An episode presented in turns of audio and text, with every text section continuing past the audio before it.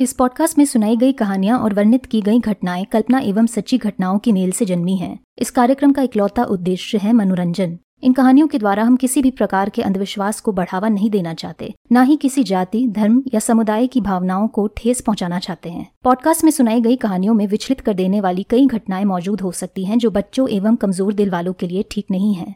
धूम्रपान, शराब और अन्य नशीले पदार्थ स्वास्थ्य के लिए हानिकारक हैं। ये शो इनके सेवन का समर्थन नहीं करता। पेश है खौफ के अनेक अपरिचित रूपों की कहानियाँ। दिशा के साथ। हिम्मत है तो सुनो।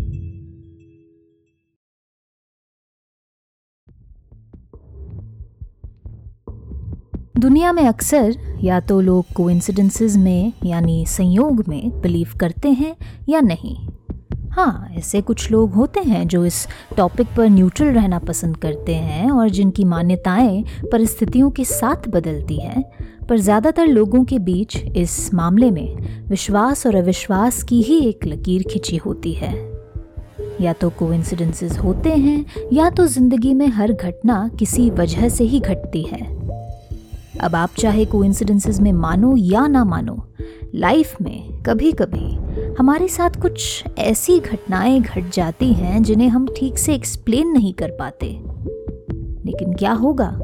अगर ये घटनाएँ एक श्रृंखला बन, आपके सोते जागते दिमाग पर हावी होने लगे? क्या होगा? अगर संयोग पे संयोग आपकी रोज़मर्रा की ज़िंदगी पर असर करने लगे? आज की इस कहानी में कुछ ऐसा ही होता है। तो अपनी कुर्सी की पेटी बाँध लीजिए हेडफोन्स पहन लीजिए और सुनिए मेरे साथ रूपाली की ये अनोखी अटपटी कहानी। फ्लो एक्स पार्ट वन लेखक और आवाज़, दिशा।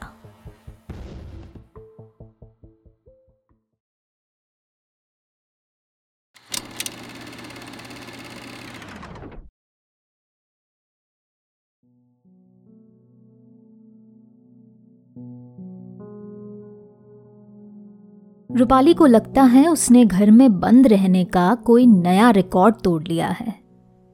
पैंडमिक में एक साल काट लेने के बाद भी दुनिया वहीं की वहीं अटकी है और पाँच महीनों से लगातार वर्क फ्रॉम होम करते करते घर में घुसे रहने की ऐसी आदत पड़ चुकी है अब कि नीचे कॉर्नर शॉप तक जाने के बारे में सोचकर आलस आ जाता है। ऊपर से ठहरी रूपाली की अपने आप में ही सिमटे रहने की टेंडेंसी आखिर कौन सा बड़ा पैंडमिक से पहले उसे काम से कभी फुर्सत मिला करती थी, नीचे जाकर वॉक करने की या अपने पड़ोसियों से बातचीत छेड़ने की? जब इलेवेंथ क्लास की शुरुआत में रूपाली अपने माँ पापा का ये घर छोड़कर बोर्डिंग स्कूल के लिए रवाना हुई थी, उसने ठान ली थी कि वो दोबारा यहाँ कदम नहीं रखेगी।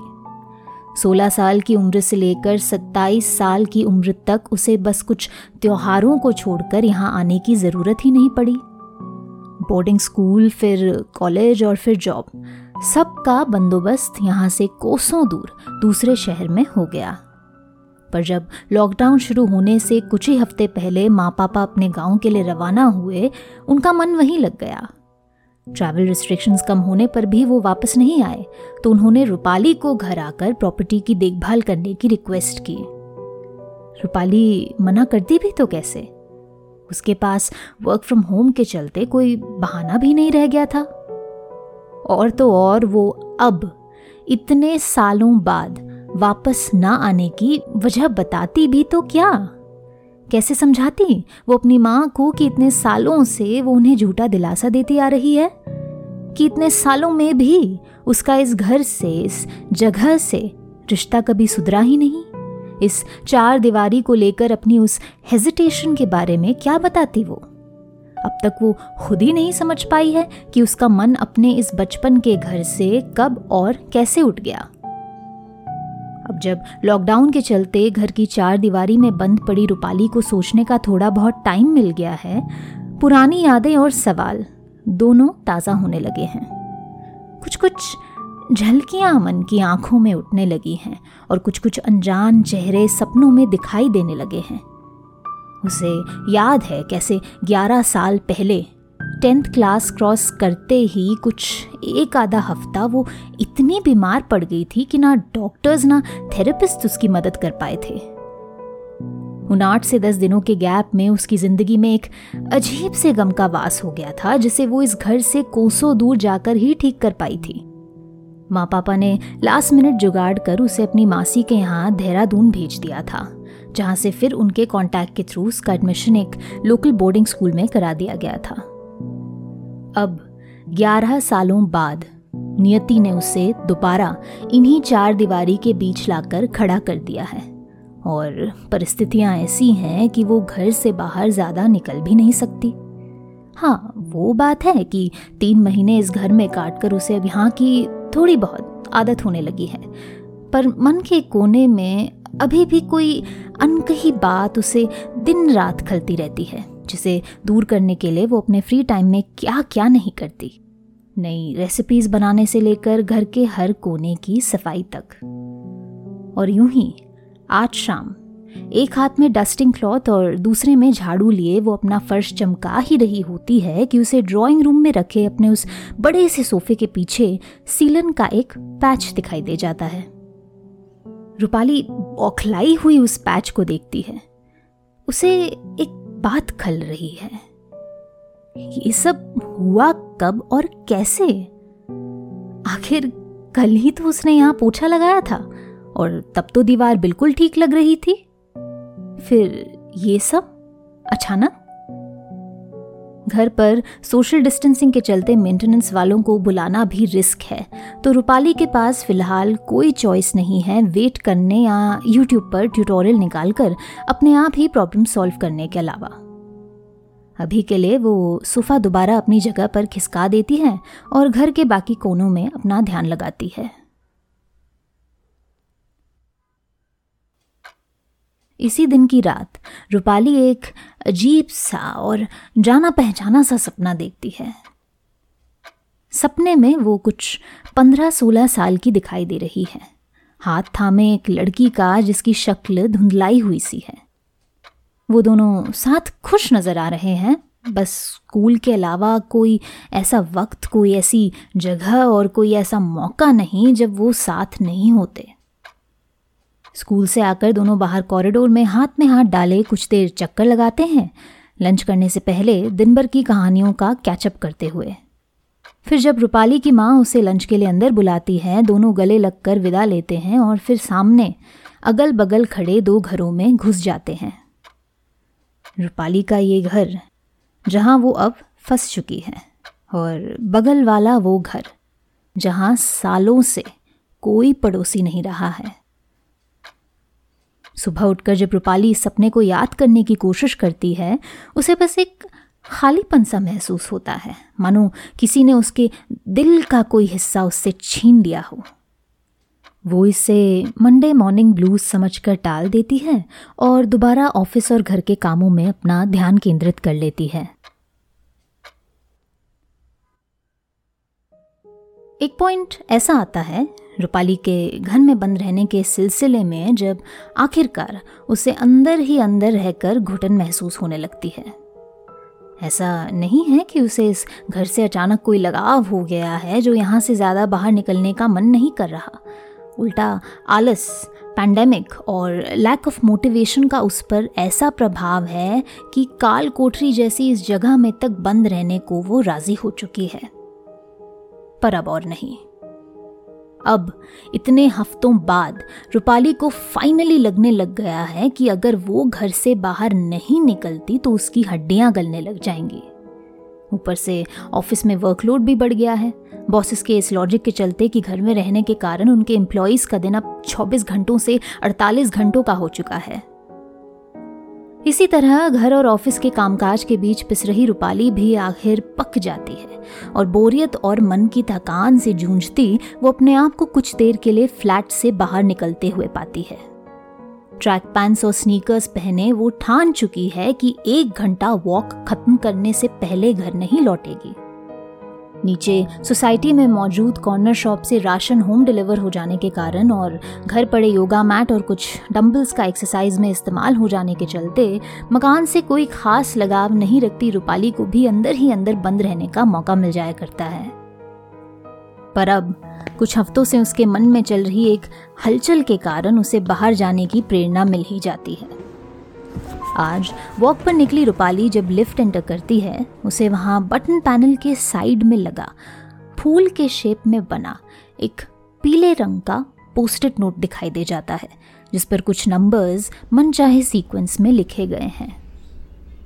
चार, आठ छ सात, चार, आठ, तीन, दो एक्स नंबर्स चार से आठ डैशेस से अलग किए गए हैं और लाइन के आखिर में मौजूद नंबर दो और अक्षर एक्स के बीच एक्स की तरफ़ मुँह करता हुआ एक एरो दिखाया गया है। ये क्या बला है? रूपाली मन ही मन सोचती है। बच्चों का कोई प्रैंक शायद। वो हल्का सा मुस्कुराकर चिपके हुए नोट से दूर हो जाती है। पैंडेमिक है भाई। सेफ्टी फ़र्स्ट नोट का ये सिलसिला बदकिस्मती से। यहाँ खत्म नहीं होता। ये तो बस शुरुआत थी। आगे आने वाले कुछ ऐसे घटनाक्रम की जो रूपाली का सुख चैन छीन लेती है। पहले दिन की उस वॉक के बाद रूपाली को दोबारा नीचे जाने का मौका एक हफ़्ते बाद ही मिलता है। काम और आलस का ऐसा दो तरफा प्रहार हो चुका है उसकी ज़िंदगी, उसकी हिम्मत और उसकी मर्ज़ी पर कि वो अपनी बिगड़ती हालत देखकर भी बाहर निकलने का मन नहीं बना पाती। आज की शाम वो कैसे भी टाइम निकालकर आराम से एक घंटा नीचे दौड़ भाग करती है। फिर कसरत में अपनी कसर पूरी कर जब वो संतुष्ट मन से लिफ्ट की तरफ़ लौटती है, इतने हफ्तों में पहली बार उसे अपने अंदर, अपने दिल की गहराइयों में खुशी की एक लहर सी उठती महसूस हो रही है। लेकिन उसका ये सुख और सौभाग्य ज़्यादा देर नहीं टिकता। लिफ्ट के अंदर पाँव रखते ही उसे एक झटका सा लगता है, जिससे उसके एक्सरसाइज से रिलैक्स हो चुके मसल्स में दोबारा जकड़न पैदा हो जाती है। वही अटपटा नोट, येलो पोस्टेड पर, बटन पैनल के ठीक बगल में चिपका हुआ। एक पल के लिए रूपाली को वही फीलिंग महसूस होती है जो अक्सर सीढ़ियाँ उतरते वक्त एक स्टेप मिस कर देने पर होती है। ऐसा लगता है पेट ज़मीन की तरफ़ डाइव मार चुका है। होश संभाल कर जब वो आठवें फ्लोर का बटन दबाती है, उसे दोबारा प्रैंक्स का ख्याल आता है। पर फिर गार्ड्स और क्लीनर्स कुछ कर क्यों नहीं रहे हैं? क्या ये चिट एक हफ़्ते से ही लगी हुई है? नहीं। दैट कान बी पॉसिबल या मे बी शायद किसी ने दोबारा लगा दी है। हाँ ये हो सकता है। जैसे ही वो इस मामले में अपना मन बना लेती है, लिफ्ट एट फ्लोर पर पहुँच जाती है और रूपाली बाहर कॉरिडोर में कदम रखने से पहले एक बार उस चिट को पीछे मुड़कर देखती है। कागज़ का वो टुकड़ा वहीं सिक्स और नाइन्थ फ्लोर वाले बटन्स के बगल में चिपका मानो उससे उकसा रहा है। अपना सर हल्का सा हिलाते हुए वो अपने अपार्टमेंट की ओर बढ़ जाती है। और जैसे ही वो जूते और सॉक्स उतार कर हाथ धोने के लिए बाथरूम एंटर करती है, उसे एक ख्याल आता है जो उसके कदम धीरे कर देता है। चिट उसे अभी ऊपर आते समय ही लिफ्ट में दिखाई दी थी। नीचे जाते वक्त भी उसने वही दूसरे साइड वाली लिफ्ट बी एंटर की थी। पर तब तो वहाँ कोई पोस्टेड नोट नहीं था। और उल्टा साथ में उसके लिफ्ट में एक बूढ़े अंकल भी मौजूद थे। कुछ कनेक्शन सा बैठता है रूपाली के दिमाग में, पर वो उसे अभी फ़िलहाल शब्दों में बयान नहीं कर पाती। आने वाले कुछ दिनों में काम में और काम से खूब ध्यान बढ़ता है रूपाली का। एक अजीब सी खिंचातानी है उसके मन में कंसंट्रेशन और डिस्ट्रैक्शन के बीच, जिसके चलते उसका ध्यान न काम पर लग पाता है, न मन आराम पर। उसे यकीन है कि वो लॉकडाउन में महसूस की गई उस दुर्बल कर देने वाली बोरियत के आखिरी पड़ाव तक पहुँच चुकी है, क्योंकि लिफ्ट में मिली एक पीली पर्ची को उसने अपनी ज़िंदगी की ब्रेकिंग न्यूज़ बना दी है। इस लंबे आइसोलेशन के चलते दिमाग ने राई का पहाड़ बनाना सीख लिया है। और अब उस पहाड़ की सैर करते करते जूते घिस गए हैं, पर मन अभी भरा नहीं है। सपने भी अब और अजीबोगरीब हो गए हैं रूपाली के। नींद के आगोश में पनप रही उस रहस्यमय पड़ोसन की कहानी अब एक एपिसोड से मल्टी एपिसोड फीचर बन चुकी है। हर रात की नींद रूपाली के मन में इस किरदार का एक नया पहलू सामने लाती हुई। कुछ हफ़्ते उसके सपने देखने के बाद रूपाली को उस ख्याली लड़की के बारे में और भी कई सारी बातें पता चलती हैं। उसे पता चलता है कि वो कुछ पगलेट सी है, अजीब सी बातें करती है। इसलिए उसके ना सोसाइटी में ज़्यादा दोस्त हैं, ना स्कूल में। रूपाली ये भी सीखती है कि इस लड़की के माँ बाप भी उसी के जैसे अटपटे हैं। न वो कभी काम के सिलसिले में घर से बाहर निकलते दिखाई देते हैं, न पड़ोस में उनकी किसी से ज़्यादा बातचीत रहती है। उनकी बेटी की पड़ोसियों की बेटी के साथ दोस्ती के बावजूद उनका रूपाली के माँ बाप से कोई मिलना जुलना नहीं है। इस सब के अलावा रूपाली ये भी जान जाती है कि इस लड़की, यानी सपनों में रूपाली की बेस्ट फ्रेंड के पास एक से बढ़कर एक भयानक कहानियाँ हैं। कहानियाँ जिन्हें वो ऐसे सुनाती है, मानो अपनी हकीकत बयां कर रही हो। पर जहाँ तक रूपाली समझ पाती है, वो लड़की कभी बोलते हुए दिखाई या सुनाई नहीं देती। उसके होंठ कभी कभी हिलते ज़रूर हैं, पर रूपाली को ऐसा एहसास होता है कि कोई आवाज़ बाहर नहीं निकलती। पर इसके बावजूद रूपाली उसकी सारी बातें, उसकी सारी कहानियाँ एकदम से समझ लेती है।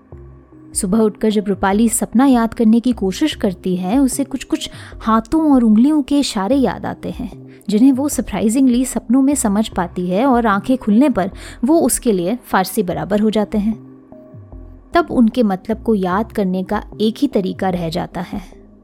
ज़ोर लगाकर सपनों में हुई बातचीत और अनुवाद को याद करना। ये एक अजीब सा सेंसेशन है रूपाली के लिए। किसी चीज़ को सिर्फ़ सपनों में ही समझ पाना। वो अपना शक दूर करने के लिए इंडियन साइन लैंग्वेज गूगल भी करती है। ये देखने के लिए कि वो इशारे कहीं मनगढ़ंत तो नहीं। पर नहीं, वो अब तक सपनों में वाकई किसी से एक नई और एग्जिस्टिंग भाषा में बात करती आ रही है। इस अजीब सी अनोखी परिस्थिति के चलते रूपाली एक ड्रीम डायरी तक लिखना शुरू कर देती है। ताकि सपने वाली बेस्ट फ्रेंड से हो रही बातचीत को जागते हुए याद रख सके। वो नहीं जानती ऐसा करने का उसका क्या मकसद है या ऐसा करने से उसे क्या हासिल हो जाएगा, पर वो अपनी ये नई रूटीन एक दिन भी नहीं छोड़ती। उल्टा जैसे जैसे दिन गुजरते हैं, सपनों के साथ केवल ये नई भाषा ही नहीं जुड़ी रहती। सोफे के पीछे पड़ा वो पैच भी। लड़की के उस फलते फूलते किरदार और संसार के साथ। मानो बड़ा होता जाता है। रूपाली कोई एक्सपर्ट तो नहीं है इन सब मामलों में, पर वो देख सकती है कि सीलन के उस धब्बे के साथ कुछ अजब ही हो रहा है। वो बिजली की रफ्तार से बढ़ता जा रहा है। एक दिन वो हथेली के साइज़ का होता है तो दूसरे दिन वो एक बड़ी थाली के बराबर हो जाता है। खालीपन इतना बढ़ गया है रूपाली का कि ये पैच सपनों में दिख रही वो लड़की और लिफ्ट में मिली उस चिट के बारे में वो अपने ऑफ़िस आवर्स में तक सोचने लग जाती है, जिसके चलते उसका काम पर ध्यान नहीं लग पाता और उसे अपने बॉसेस से डांट खानी पड़ जाती है। तब जाके कहीं उसे एक झटका सा लगता है और अपने हर दिशा में दौड़ते दिमाग पर लगाम कसने की हिम्मत मिलती है। लेकिन फिर भी कुछ दिन अपना ध्यान बेतुकी बातों से हटाकर दोबारा अपनी रोज़मर्रा की ज़िंदगी पर लगाने के बाद भी नियति एक दिन उसका कॉलर पकड़, उसे दोबारा स्टार्टिंग लाइन पर ला खड़ा कर देती है। अपनी आखिरी ट्रिप के ठीक डेढ़ हफ़्ते बाद रूपाली दोबारा नीचे जाने की हिम्मत जुटाती है। उसका मन कहता है ये गैप आलस का नतीजा है, पर उसका दिल जानता है कि बात कुछ और ही है। बात है अंदर छुपी एक हिचकिचाहट की, जिसे रूपाली अब तक नाम नहीं दे पाई है। जूते वूते पहनकर वो निकल पड़ती है और कॉरिडोर में लिफ्ट का वेट करते हुए अपना ध्यान फालतू की बातों, जैसे कागज़ के छोटे नोट्स पर बिल्कुल भी नहीं लगाती, या ऐसा वो अपने आप को कन्विंस करने के लिए सोचती है। आज भी उसे पिकअप करने लिफ्ट बी ही ऊपर आती है।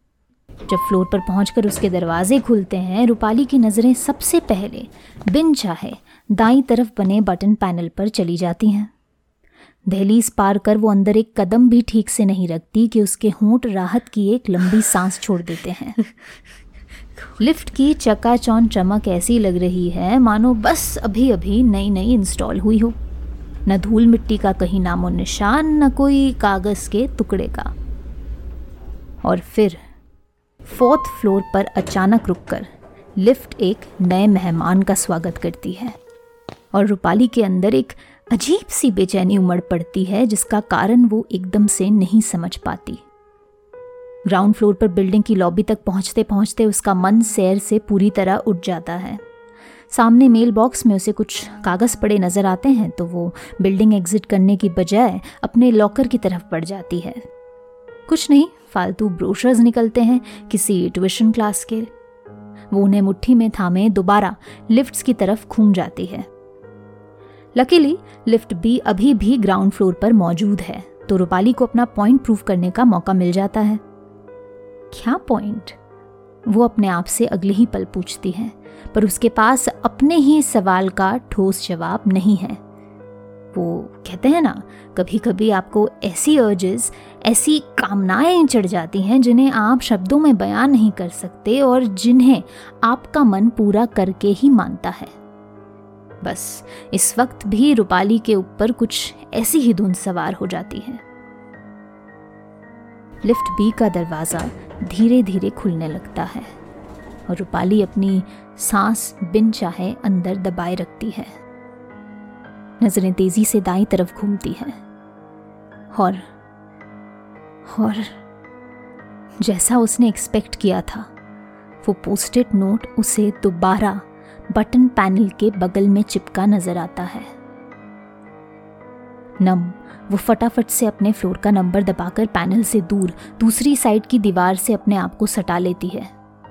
अभी कुछ सेकंड्स पहले ही लिफ्ट में उस फोर्थ फ्लोर वाले पैसेंजर के साथ उतरते वक्त इस नोट का कहीं नामो निशान नहीं था। और अब न जाने कहाँ से और कैसे ये दोबारा अपनी जगह पर तैनात हो चुका है? कहीं ना कहीं रूपाली को इस बात का यकीन है कि जैसे नीचे आते वक्त लिफ्ट एक फ्लोर पर रुकी थी, अब वैसा कुछ नहीं होगा। अब वो उसे बिना रुके अपने फ्लोर तक पहुंचाएगी। कोई और पैसेंजर्स अब लिफ्ट एंटर नहीं करेंगे। वो फीलिंग जो रूपाली को बस कुछ मिनट पहले ही सता रही थी, अब दोबारा उसके दिल के एक कोने में कहीं दस्तक दे रही है।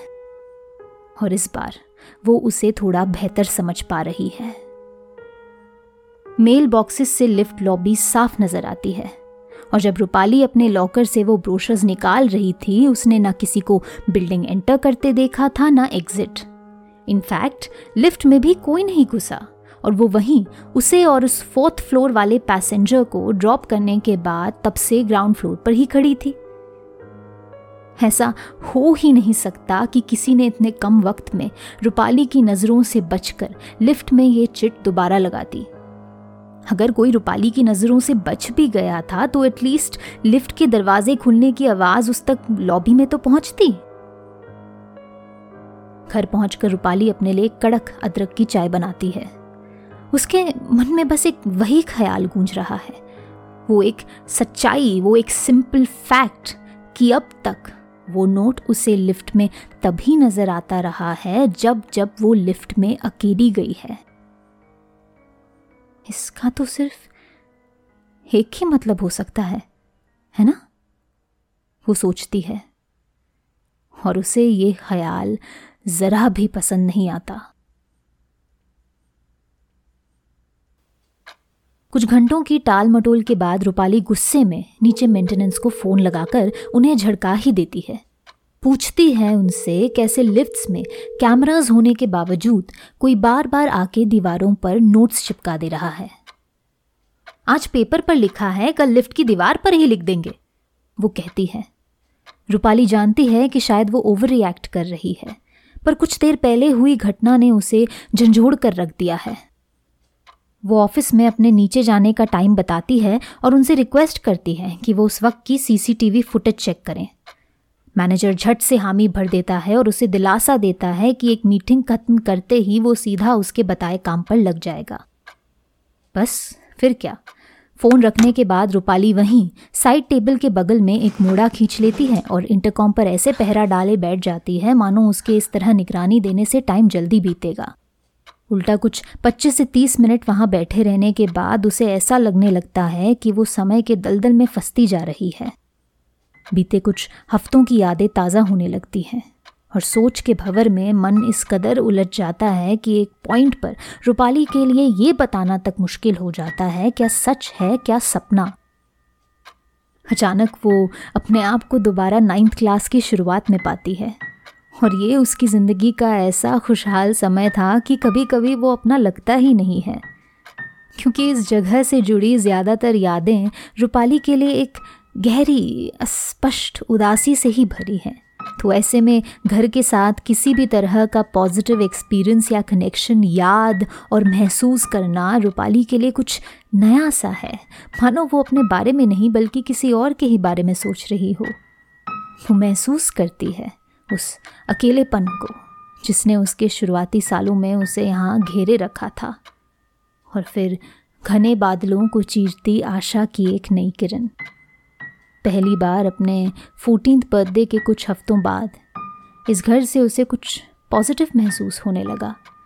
कुछ ऐसा, जिसे उसने बस कुछ एक आध साल ही अनुभव किया होगा।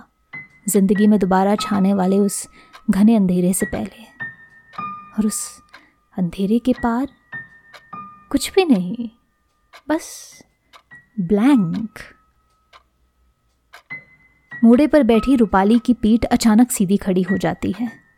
एक ख्याल मन के कोने में कहीं खलता है, पर इससे पहले वो उसे पहचान कर थोड़ी और तफ्तीश कर सके इंटरकॉम दोबारा बच पड़ता है।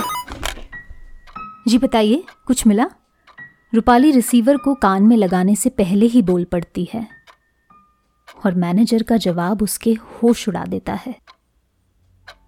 कैमरा फुटेज में कुछ नहीं मिला, न कोई चिट ना कोई प्रैंक खेलते बच्चे। रूपाली एक सेकंड भी बर्बाद नहीं करती। चप्पल और पजामे में ही बिना लिफ्ट का इंतज़ार किए ऑफ़िस की तरफ़ सीढ़ियों से ही निकल पड़ती है। हड़बड़ाहट की हालत ऐसी है कि पूरे चांसेस हैं उसके फिसलकर दस फुट दूर सर के बल गिरने के। पर इस वक्त रूपाली के लिए बात की तह तक जाने के अलावा और कुछ इंपॉर्टेंट नहीं है। ऑफ़िस में रूपाली की आँखें मानो कंप्यूटर स्क्रीन पर घंटों गढ़ी रहती हैं। शायद दिन से रात रात से सुबह हो जाती है। शायद हफ़्ते महीनों में और महीने सालों में तब्दील हो जाते हैं। आगे स्क्रीन पर उमड़ रही तस्वीरें बेशक दिखने में मामूली हैं, पर रूपाली के लिए इनके मायने कुछ और ही हैं। उसे तो अपनी दुनिया पलटती दिखाई दे रही है। फुटेज में वाकई कुछ नहीं हो रहा है। न लिफ्ट में कोई मस्ती करने के मूड में एंटर या एग्जिट करता नज़र आ रहा है, ना कोई दीवार पर चिट चिपकाता दिखाई दे रहा है, ना लिफ्ट की दीवारों पर उस चिट का कहीं नामो निशान है। चार बजे के करीब जब रूपाली खुद लिफ्ट एंटर करती दिखाई देती है, उसकी नज़र पैनल की तरफ़ बार बार जाती है, पर अगर वहाँ कोई चीज़ मौजूद थी, कैमरा उसे पकड़ नहीं पाया।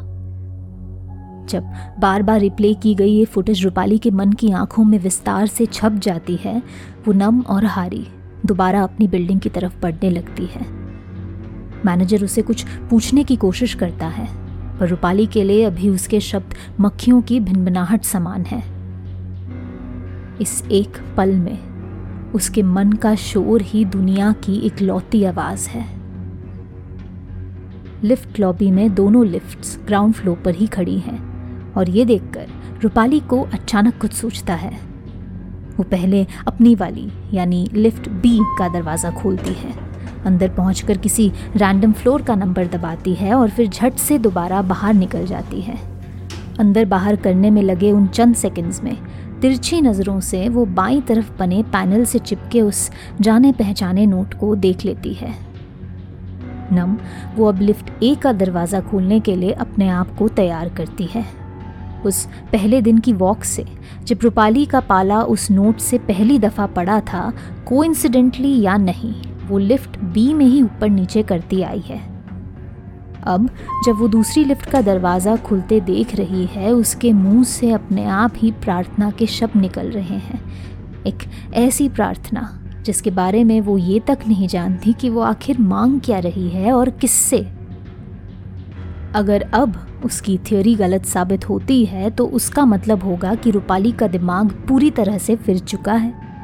लेकिन अगर उसकी थ्योरी सही साबित होती है तो उसका मतलब उसका मतलब होगा कि उसके साथ कोई ऐसी सुपरनैचुरल चीज़ हो रही है जिसे अब तक उसने फ़िल्मों और कहानियों में ही देखा है। वो एक लंबी सांस अंदर खींचती है। और लिफ्ट की दहलीज पर खड़े होकर बाईं तरफ़ सर घुमा देती है। उसका बुरा सपना उसकी आँखों के सामने सच हो जाता है। इस लिफ्ट में भी दूसरी तरफ़ बने बटन पैनल के नंबर्स छः और नौ के साथ पीले रंग का वही पोस्टेड नोट लगा है। वही बनावट, वही लिखावट शौक से नम रूपाली को रियलाइज़ भी नहीं होता कब उसकी उंगलियाँ उठकर अपने आप ही आठवें फ्लोर का बटन दबा देती हैं। अचानक सर चढ़ी घुटन उसे ऐसा महसूस करा रही है, मानो लिफ्ट की दीवारें चारों ओर से उसकी तरफ़ बढ़ती जा रही हैं। कागज़ के इस छोटे से टुकड़े ने उसे इस कदर अपनी गिरफ्त में कर लिया है कि वो ठीक से ये तक नहीं सोच पाती कि उसका अगला कदम क्या होगा। आठवें फ्लोर पर जब लिफ्ट के दरवाजे खुलते हैं और दूसरी तरफ़ रूपाली को ऑरेंज यूनिफॉर्म पहने एक डिलीवरी एजेंट दिखाई देता है, वो कुछ सेकंड्स तो समझ नहीं पाती वो कहाँ है और क्या कर रही है। पर जब लिफ्ट के दरवाजे दोबारा बंद होने लगते हैं और दूसरी तरफ़ खड़ा वो आदमी कन्फ्यूज़न में फैली आँखों से उसे देखता रह जाता है, तब जाके कहीं रूपाली को थोड़ा बहुत होश आता है। वो अचानक छटपटा कर बंद होते दरवाजों के बीच अपना हाथ अड़ा देती है और लिफ्ट हल्का सा झटका देकर दोबारा खुलने लगती है। बेशक रूपाली अपने सुदबुद खोने से बस कुछ ही साँसें दूर हैं, पर वो इस पौखलाई हालत में भी जानती है कि उसे अभी एक और एक्सपेरिमेंट करना बाकी है, अपना डाउट पूरी तरह से यकीन में बदलने के लिए। सर हल्का सा झुकाकर वो डिलीवरी एजेंट को अंदर आने का इशारा करती है। नारंगी यूनिफॉर्म पहने वो आदमी और कंफ्यूज हो जाता है, पर फिर सोचकर सावधानी से लिफ्ट के अंदर कदम रखता है। सिचुएशन इतनी रिडिकुलस है कि एक पल के लिए रूपाली को लगता है वो हंस पड़ेगी। पर फिर नज़रों के कोने में फ्लोर्स छः और नौ वाले बटन्स के बगल में चिपका वो येलो पोस्टेड हवा में इस कदर खुल जाता है, मानो वो पेंसिल से बनी कोई चित्र हो जिसे एक अदृश्य हाथ इरेजर से मिटा दे रहा है। रूपाली की रुकी हँसी, उसके बिखरे ख्याल और उसका बचा कुचा संयम सब एक पल में छू हो जाता है। वो ज़रूरत ही नहीं करती, सर हल्का सा भी घुमाकर उस पैनल को सामने से देखने की। उसके हाथ पैर अपनी जगह पर जम चुके हैं और लिफ्ट ग्राउंड फ्लोर पर आकर कब खाली होती है और यूँ ही कितनी देर खड़ी रहती है, उसे पता ही नहीं चलता। हथेलियों में पसीने की बूंदें और दांतों तले दबे होठों पर खून का वो धातुमय स्वाद। जो कोई भी है इसके पीछे या या या जो कुछ भी है, वो डेफिनेटली रूपाली के साथ कोई बहुत ही भद्दा मज़ाक खेल रहा है। यकीनन उस नोट को इस तरह गायब होने की कोई ज़रूरत नहीं थी। अगर लिफ्ट का कैमरा उसे नहीं पकड़ पा रहा है तो ऐसा समझा जा सकता है कि लिफ्ट में रूपाली के अलावा उसे और कोई देख भी नहीं सकता है। फिर यूँ इस तरह उसका हवा में घुल जाना? खेल नहीं तो क्या ये कोई संदेश हो सकता है? जो कुछ भी हो ये, खेल, संदेश या संयोग, ये साफ़ है कि सिर्फ़ रूपाली ही उस कागज़ के टुकड़े को देख सकती है। सिर्फ़ रूपाली ही उस मैसेज को पढ़कर उसके डायरेक्शंस फॉलो कर सकती है। सिर्फ़ रूपाली ही इस पागलपन का अंत कर सकती है।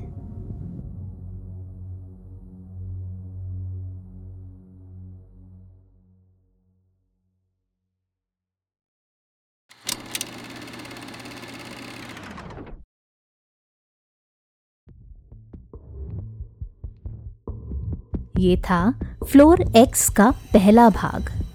कहानी के तीन हिस्से हैं और आप सेकेंड पार्ट को जल्द ही एक्सपेक्ट कर सकते हैं। So stay tune to find out what happens next with our dear Rupali आप सुन रहे थे अपरिचित।